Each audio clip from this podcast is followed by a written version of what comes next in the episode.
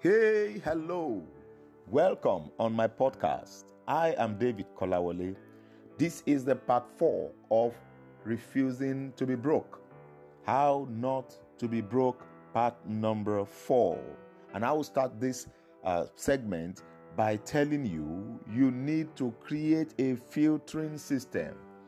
Create a filter system on how you spend your money, how you use your money.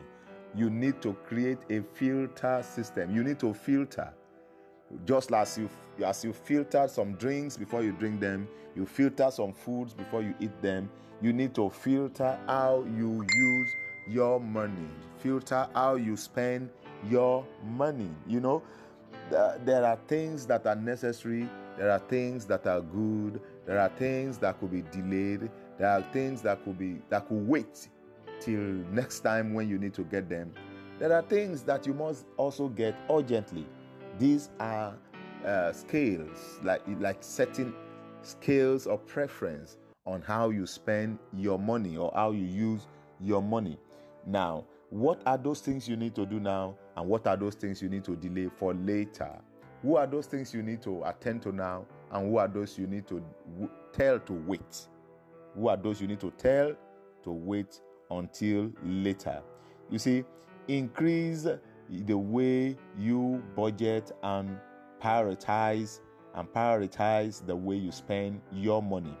Increase your means of income rather than increasing your means of spending your money. It's a way of filtering, filtration of money usage. it is filtration of your money usage. It's another, you know, word I'm just coining out by myself right now. Increase your means of income rather than increasing the means of spending it. Reduce the means of spending and then increase the means of income.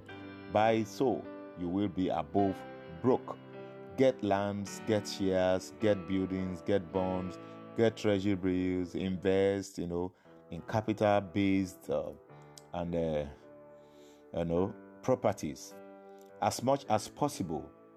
Also, stay out of debt. That is number nine in the series. Stay out of debt as much as possible. After creating a filter system, try to stay out of debt, except the debts that helps you make more money. There are debts that make you make more money. These are what we call other people's money, the OPMs. You get them from the loan, I mean, from bank loans.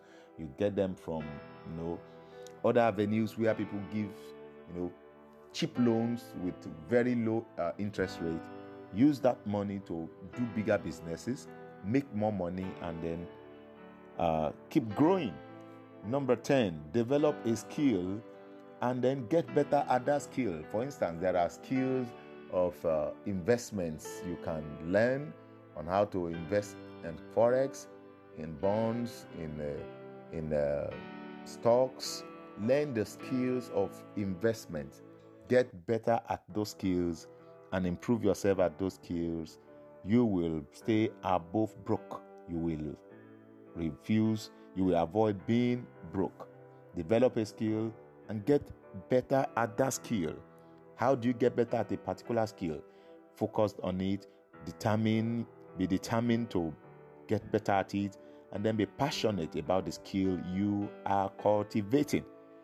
Also, friend, let me quickly put in and chip in this point before I round up this part four. I say, get a side hustle. Friend, get a side hustle get other streams of income, develop other uh, streams of income.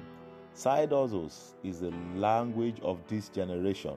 They will tell you, get a side, a side hustle, get a side hustle, get a side hustle. In other words, add to your means of income. Develop other areas whereby you can make income. You can write books, you can author books, you can become a public speaker. I told you to learn a skill and get better at that skill. You can be a driver, you can be or a trader, you can be a marketer, you can learn and you can grow.